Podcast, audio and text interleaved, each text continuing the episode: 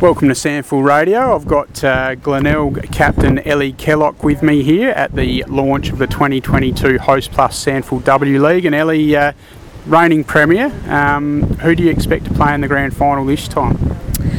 Thanks for having me. Um, I think it'll be a close competition again this year, but I'm hoping to um, we'll see a new team in finals. But I think we'll probably come up against Norwood in, in the grand final this year. What do you think the Redlegs?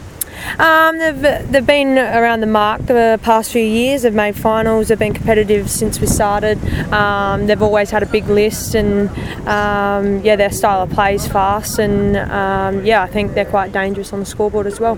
Which other two teams do you think will make the top four? Um, I think Eagles actually might get a um, bit of a gig in there this year. I think they're going to improve a lot, and I reckon uh, North will be around the mark as well that leads me to the next question, which might be the Eagles as well. But the big improver in 2022, you think the Eagles? Yeah, I think the Eagles have um, always had that young, talented side. Um, they've been together for a few years now. That um, and Rel's also brought in some um, AFLW or ex AFLW players, and um, I think yeah they'll they'll be real contenders this year. Who do you think might win the SANFL W Best and Fairest award from the Bays?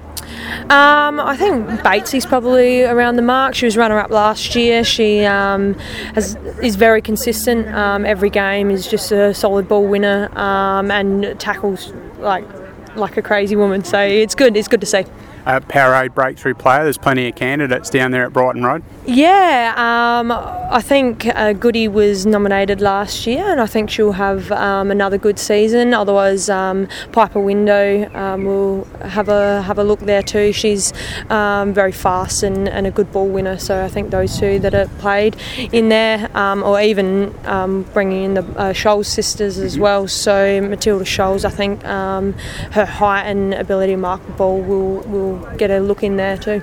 Certainly ones to watch the Scholes girls. Looking forward to them coming on. Uh, Jason Farrell's favourite saying. You're probably sick of him by now.